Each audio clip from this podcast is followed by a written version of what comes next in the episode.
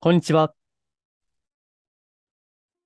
お名前だけでわかります。波動カウンセラーの林明宏です。人のオーラや物のエネルギーをお名前だけで感じ取る能力をベースに、スピーチャー的なカウンセリング、ヒーリング、タロットリーディング、守護霊リーディングなどを行っています。今回もマジスピラジオよろしくお願いいたします。え今回のテーマはまだちょっと仮タイトルなんですけども、例の霊感商法を防ぐための理論武装、まあ、前回の続き第2弾としてですね、魂の家族と肉の家族は違う。肉っていうのはまあ肉体の家族ですね。あるいは、この世の家族とあの世の家族、まあ家系と言ってもいいですけども、え全く違うものであるということですね。えですから前回言いましたように、例の旧統一教会の霊感商法として、祖先の悪因縁のせいで、お前は不幸があると。祖先の多体のせいで、お前には今後も不幸が起き続けると。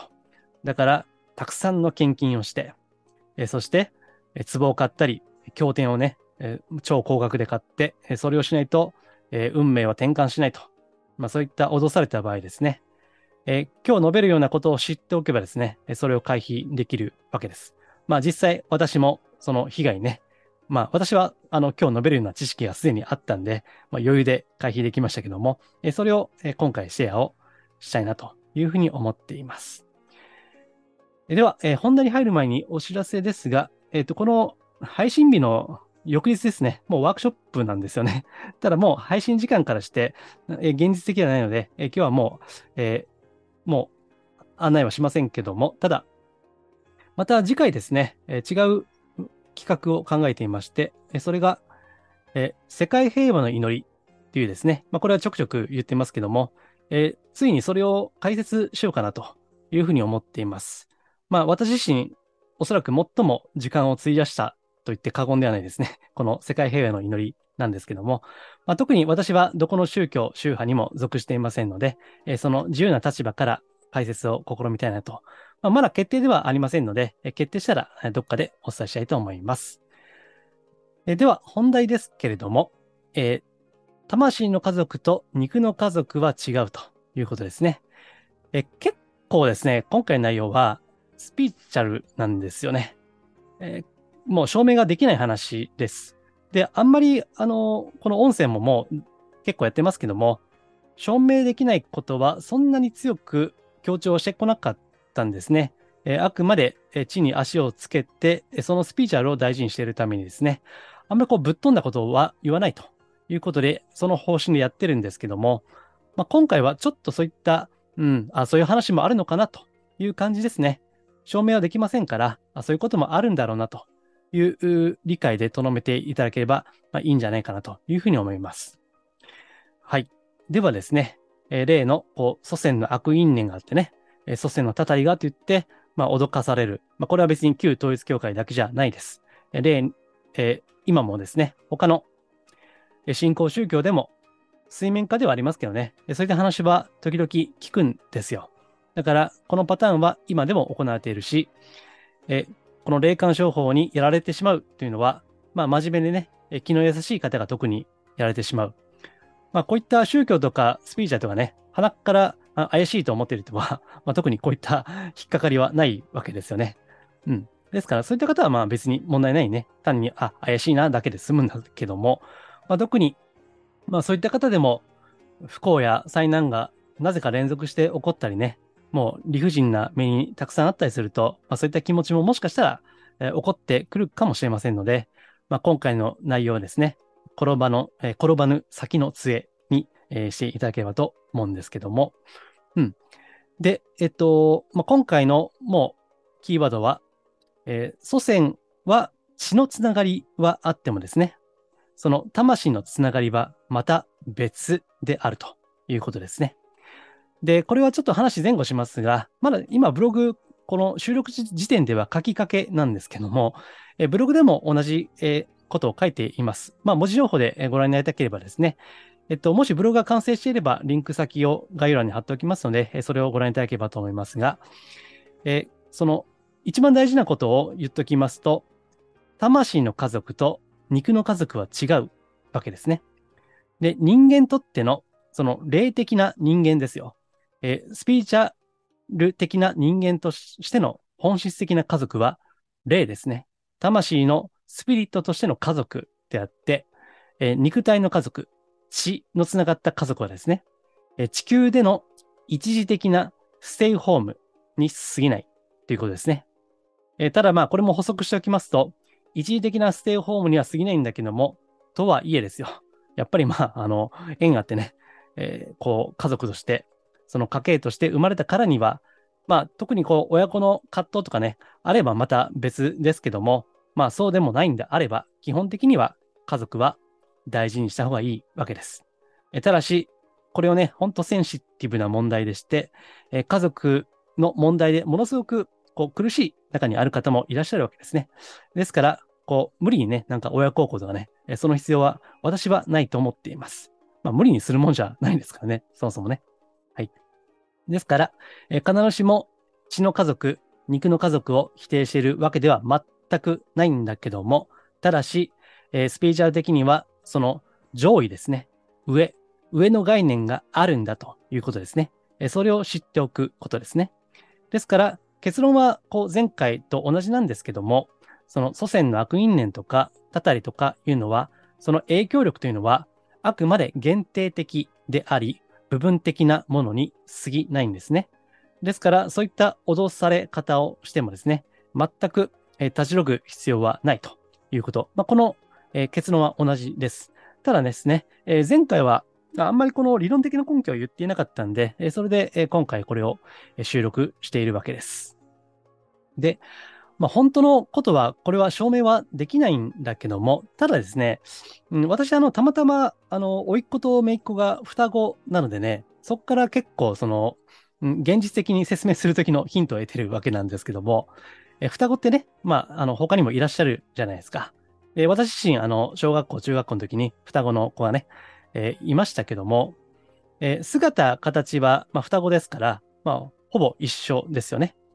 まあ、私の甥っ子、姪っ子は男女なんで、まあ、ちょっとね、違いはあるんですけども、まあ、それでもよく似ているいるわけですよね。えところが、その、例えば生年月日で見る占いからはね、え生年月日と生まれた時間が、まあ、ほぼ同じですよね。ですから、そこから見れば、その、運勢とか、そのバイオリズムっていうのは、まあ、同じじゃないとおかしいわけですよね。まあ、もちろんね、占いが、こう、これは、まあ、最近はあまり言ってませんけども、最初の頃はね、結構占いの批判もしていましたから、え占いがどうのこうのっていうのは、それが絶対的に正しいわけではないわけですけども、まあ、とはいえですね、あくまでその占いの、まあ、統計学的な観点、えからすればですね、うん、その、この誕生日に生まれる魂の性格っていうのはあるわけです。ところが、ね、双子は見ればよくわかりますけども、やっぱり性格は違うんですよね。これはもう事実ですよね。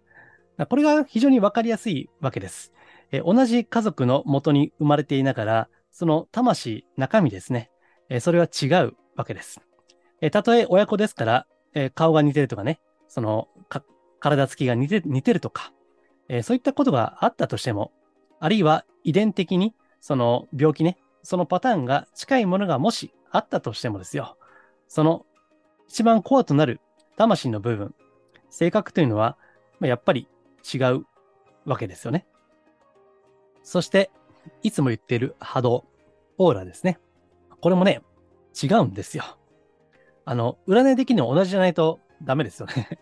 まあね、まあ、占いが全部じゃないですけども、占い通りだったら同じじゃないとおかしいんですが、ところが、まあそうではないわけですね。その双子はですね。えー、ちなみにですね、えっ、ー、とね、甥っ子の波動はね、緑系の波動なんですよ。えー、ただ、めっ子はね、あの、赤系のね、波動なんですよね。まあだからやっぱ違う人それぞれなわけですね。えー、あるいは、これは私は、あの、ちょっと個人的な話になってしまうんですけども、まあ私、あの、今、こういった、えー、スピーチャル屋として仕事をしているぐらいなんでね、まあ、やっぱり変わってるんですよ。ね。あの、まあ常識を大事にするとかね、そういうことを言ったって私はやっぱ変わってると思いますし、まあ子供の時からずっとそういう、そういうふうにも言われてきましたし、だからね、あの、まあ実家、私は大阪なんですけどね。まあ、うちのおかんから、あの、私、子供の頃からずっとですよ。こういうこと言われてきたわけです。なんで私のお腹からあんたみたいな子が、変わった子が出てきたんか、よう分からへんと。ね。それを、もう、しょっちゅう言われるんですよ。それね。だから、なんでってね。それは私が大変変わった魂としてまあ、生まれてきたからですね。で、これも、あの、その家系に生まれてきてもですね、魂の世界が違うんですよ。で、もっとわかりやすく言えば、この地上においても、まあ家族はね、誰しもありますよね。今、一人者っていう方も家族はあったわけですよね。えところが、えこの世の家族と、そしてあの世にも家族があるんです。はい。えこれはもう、あの、それをね、え信じるしかないですね。まあ、そのヒントとなるのは、さっき言ったように、同じ家族に生まれても、たとえ双子であろうが、その違う性格がね、中身が全然違うということですね。ですから、えこれもことわざでありますけども、トンビがタカを生むと、ね、言いますでしょ？ね。えそういった言葉もあるわけです。うん。ですからね、やっぱりこう、いろんな、その家系を辿っていくと、その家系らしからぬね、大天才が生まれてきたり、まあ、またその逆もね、いろいろドラマがあるわけですよね。そう。で、それはね、あの属してる魂のグループが違うんですよ。でね、えー、あとは、えっと、これはね、ちょっとあんまりこう、表立っては言わないようにしてるんですけども、まあ今日の理解として必要だから、まあちょっと言いますとね、あのー、魂って、まあよくね、波動が高いとか低いとか、まあそういった表現は実はあんまり好きじゃないんだけども、まああえて言うとですね、魂というのは、まあ、これもよくスピリチュアル的には言われますけども、生まれ変わり、死に変わりっていうのがあるわけですね。うん。で、これ私は、あの、聞かれても答えませんけども、えー、その波動を見るとですね、その人の天性ですね、まあ、輪廻転生の転生、まあ、あるいは転生と言ってもいいですけども、その大体の回数ですね、まあ、生まれ変わりの回数っていうのはね、まあ、実はありまして、それは私はある程度わかります。それは。ただ、聞かれてもこれは絶対答えません。あの、私ってどれぐらい生まれ変わってるんですか？って聞かれてもね、えー、答えません。えー、なんでかと言いますと、基本的に、あの、生まれ変わりの回数が多ければ多いほど、魂の経験値は豊かなんですね。だから、まあ、俳優みたいなもんですかね、女優とか。まあ、いろんな役柄をこなしていると、やっぱり俳優とか女優とかのキャリアはね、深くなっていくということですね。えー、時には、こう、ヒーローをやって、時には脇役をやって、時にはね、悪役もやって、っていう、いろんな役をやっていると、その、うん、魂が豊かになっていく。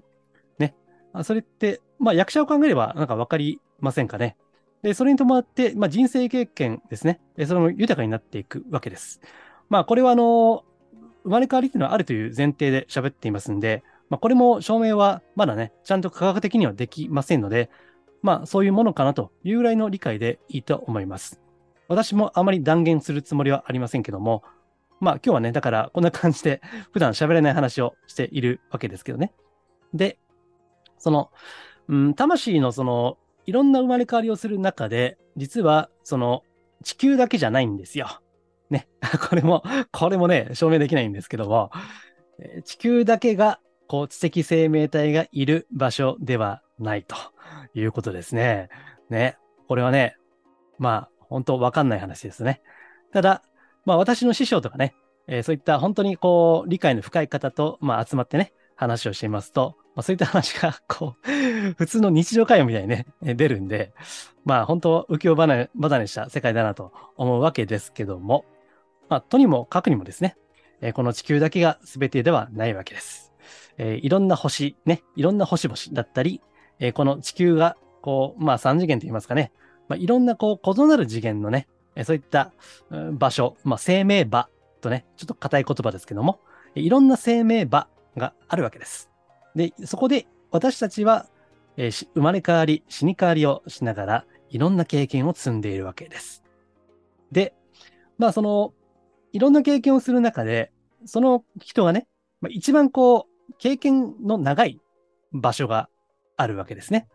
まあ私たちは、これはまああの、日本語でこれ喋ってるんで、聞いてる皆さんのほとんどは日本人だと思いますけれども、あの、おそらくね、ある程度生きた人であれば、この日本で住んでる期間が一番長いわけですよね。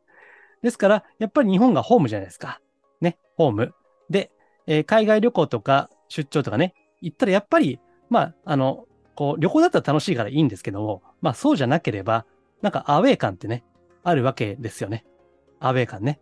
まあ、この前もあの、一郎のスピーチがね、えー、こう、YouTube でランクインしていましたけども、えー、その一郎の話でもね、最初メジャーリーグに行った時に、お前帰れと。ずっと、こう、最初は言われてたけども、えー、結果を出したら、まあ、周りが黙ったというエピソードね、えー、つい最近ですよ、えー。そういう記事がありましたけども、そう、まあ、それアウェー感ありますよね。えー、ですから、あ日本に帰ってきたら、まあ、あるいはね、まあ、昔は国に帰るなって言ったように、この自分の地元ですよね。まあ私で行けばもう大阪ですけどね。その、え新大阪に降りて、で、そのエスカレーターのその待ち場所が違うわけですよ。右と左がね。で、えそれを見て、で、周りから普通に関西弁が聞こえてくるのを聞いたときに、ああ、帰ってきたな、というふうに思うわけです。でね、こう、魂レベルにおいても、そのホームとかね、うん、あるいはその、なんて言いましょうね、えー、ベースキャンプとなるようなね、本拠地というのがあるんですよ。そのね、まあ、いろんな星々を経験しているわけですけれども、でそこが魂の家族なんですね。えー、その、そっちの方が実はいろんなこう人脈だったり家族だったり、その、なりしんだグループがあるわけです。まあこれはね、あの、スピーチャル結構、えちゃんと勉強してる方は、え、グループソウルなんてね、え言葉もあります。まあ、これはご存知でしょう。あの、例の江原博之さんね、えー、あの方が初期の本でも、まあ最近でもそうかな、ちょっと最近の追いかけてないんでわかりませんけども、結構これ言ってますよね。えー、グループソウルとかね。あるいは、えー、類婚なんてね、類。類は友の、友を呼ぶの類と、婚は、えー、魂ですね。霊魂の婚ですね。まあ、類婚とか、まあ日本語読みすれば類婚だし、えー、横文字でいけばグループソウルですね。えー、そういったね、えっと、自分のこう最も親しいグループ、魂のグループがあるわけです。で、えー、時々守護霊リーディングなんてね、ものをやってますし、えー、これを収録してる、こう、ちょっと前もね、守護霊リーディング、こう対面で、えー、やっていましたけども、えその守護霊もまたですね、この、えグループソウル、自分のその魂の本拠地、ね、その中から、まあ、守護霊というのがいて、それで、え日夜ね、サポートをしてくださると。まあこれもね、だから、まあ今回も本当にね、信じる信じないはあなた次第ですって内容ばっかりですね。ただまあ普段ね、こういった話しませんし、まあこういったよくわかんない話については、私は慎重に情報は取り扱ってますので、まあもしよければね、えー、信用していただければ、まあ私としては、まあありがたいなというふうに思うわけですけども、要は、え何が言いたいかというと、まあこれはもう、あの、今日の結論ですね。まあ同じですけども、その地上の家族、血の家族、肉の家族というのは、え部分的、限定的なものに過ぎない。えそれはいろんな魂が生まれ変わり、死に変わりする中で、地球にステイホームすると、一時的にね。地球に旅行するんですよ、魂はね。えー、この、まあ地球ね、決して波動がいいとは言いませんけどね。今世界情勢見てもそうじゃないですか。ね。けど、まあ、ここもね、経験したいわけですよ。そういったね、波動の低い場所だなと、ここはね ね、そういったあの経験したい。うん。だから、あの、何でもね、えっ、ー、と、いろんなその欲求がありまして、あまりにこう、恵まれすぎている世界にいると、逆に恵まれていない、えー、世界を経験してみたいというね、まあ、甘いもんばっかり食ってれば、あの、辛いもんも食いたいというね、あるじゃないですか。そういうね、欲求が。えー、まあ、時には珍味も食いたくなるみたいな。だからね、そうやって、まあ、さっきも言ったように、いろんな経験を積んでいく。役者でいけばね、えー、繰り返しますけども、えー、敵役もやり、ね、味方のヒーローの役目やりね、いろんな、あと癖の強いね、まあ、あの、そうですね、俳優でいけば、えー、竹中直人さんぐらいが演じられるような、なんか癖の強い、あの、キャラいっぱいあるじゃないですか、あの方ね。前も映画で見ましたけども、非常に、あの、癖の強い役柄ね。まあ、ですから、あの、そういった、うん、一枚岩ではないね、え、そういった魂の経験ですよ。まあ、いろいろ経験するっていうのが大事なわけですね。ですから、え、地球は一時的なステイホームですね。まあ、もちろんこれは人によって、あの、個人差はあるんですよ。だから中には地球がホームですよという方もいらっしゃるから、まあこれも前回言った通り、例外はあるんです。それはね。だから、まあ厳密にはケースバイケースで、あの、一人一人ちゃんとご相談をお伺いしなければ、まあよくわからない部分もありますけども、え、全体としてね、えー、こう、大まかな傾向として言っておけば、いろんなこう、魂のグループが人それぞれあるわけです。えー、ですから、えー、祖先のこう、因縁がとか言われてもね、私からすれば、その祖先はどの祖先だって あの、思っちゃいますね。まあ、これ実際あの、統一教会のおばちゃんからね、言われたときに、あの、祖先の悪因縁がって言われたときにね、えー、その祖先はどの祖先だということをき逆に聞いたことありますね。ただね、この質問の意味がわからなかったですね。え？みたいな。え、祖先は祖先でしょってね。うん。ああ、この人は勉強してないなと、ね、思ったわけですけども。ですからね、あの、本当ね、魂の世界というのはあいろいろありまして、えそれこそが本質、本源なんですね。まあそういうことを知っておくとですね、え祖先の悪因縁がって言われても、で？っていうね まあそういった話なんです。ね、えー、血縁とか遺伝的な因果関係だけでは魂というのは捉えきれない。まあ今私喋ってることは、ね、あの、これ以上のこともおそらくあると思います。ね、私もね、本当はよく分かっていないんでしょう。本当にいろいろその魂の世界っていうのは、あまだ分かっていないことがたくさんあると思うんですね。ただ、えー、その祖先の悪因縁がとかね、もうまさに分かったかのようにね、えー、それでこう、決めつけるわけですよ。これはもう暴力ですよ。ね。その、一時的なステイホーム先でね、じゃあどうでしょうか？例えばカナダにステイホームしましたと。で、ステイホーム先でですよ。その、カナダ人の家族のね、いざこざをね、それはお前がせいだと、お前が悪いんだということね。その、そのマイナスとか、いわゆるそのカルマってやつを無理くり背負わされるようなもんですよ。いや、俺関係ないし、関係ないやんっていう話ですよ。ね。これが、あの、祖先の悪因縁がとかね、たたりとかいう中にはあるっていう、ほんまね、あの、めちゃくちゃな話なんです。はい。まあ、なので、まあ、そういうことをご理解いただいた上でですね、えー、今後もこれはなくなりません。この霊感商法ね、絶対続けていくと思いますね。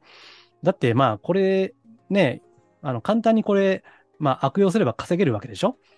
で、献金もたくさんね、得られるわけですから、なくなるわけないんですよ。まあ、これ、よっぽどその法的に取り締まれば別ですけどね。まあ、政治も変われば別ですけど、まあ、おそらくしばらくはまだ続いていくんじゃないかなというふうに思いますので、ぜひですね、理論武装をしていただければと思います。え今回は、魂の家族と肉の家族、あの世の家族とこの世の家族は全然違いますよという霊感商法への理論武装ですね。それとして述べてみました。えー、ご参考になれば幸いです。すいません、推進です、えー、さっきですね、生まれ変わりの回数を聞かれても答えませんというふうに言ったんですけども、その理由を言ってるようで言っていなかったので、えー、ちょっと追加で入れておきます。え、その、私はお相手の波動ですね、いつも言ってるオーラを見れば、その方がどれぐらい生まれ変わり、死に変わりしているかということが予測できるんですね。え、これは師匠から教えていただきました。え、ただ、それは大っぴらには言わないんですね。